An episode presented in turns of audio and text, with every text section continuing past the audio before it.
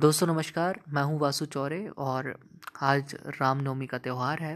रामनवमी इस बार Covid nineteen के संक्रमण के बीच हमें बहुत एहतियात के साथ मनानी है और हम सभी भगवान राम से यही प्रार्थना कर रहे हैं कि ये कोविड नाइन्टीन का जो संक्रमण है जल्दी से ख़त्म हो, मानवता की रक्षा हो सके। तुलसीदास जी ने रामायण में एक बहुत सुंदर चौपाई लिखी है। जो आज के परिदृश्य में बहुत सटीक है। तुलसीदास जी लिखते हैं कि देहिक, देविक, भौतिक तापा, राम राज्य नहीं कहूँ ही व्यापा।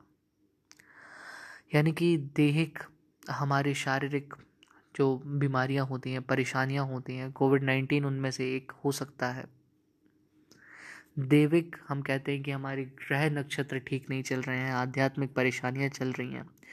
भौतिक जो प्रॉब्लम्स हमारी डे टू डे लाइफ से जुड़ी हुई हैं।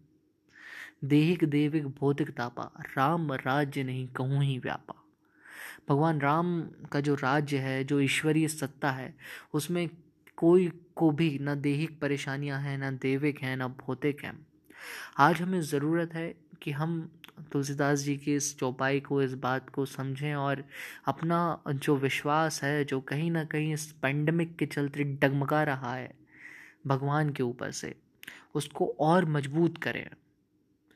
क्योंकि हमें, हमारा जो भारतीय धर्म है, सनातन धर्म है, वो कहता है कि सबसे बड़ी सत्ता ईश्वरीय सत्ता है।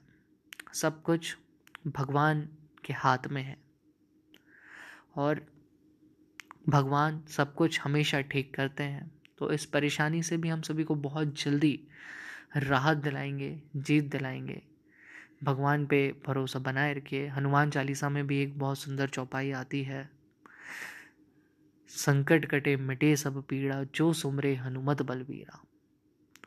इस संकट के समय में भगवान हनुमान जी का हम ध्यान करें तो ज़रूर हमारी जो परेशानियाँ हैं वो बहुत हद तक कम होंगी।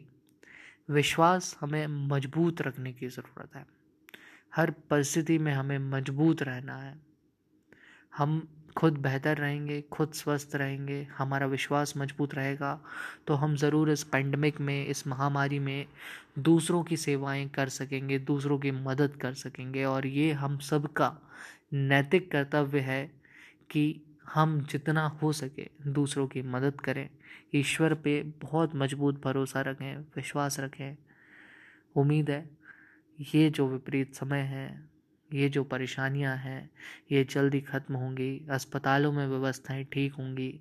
लोग जो कोरोना से पीड़ित हैं और जो मानसिक कोरोना से पीड़ित हैं, वो दोनों इस अवसाद से मुक्त होंगे, बीमारियों से मुक्त होंगे।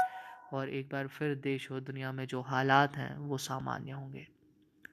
आपको, आपके पूरे परिवार को रामनवमी की बहुत सारी शुभकामनाएँ, बधाइयाँ।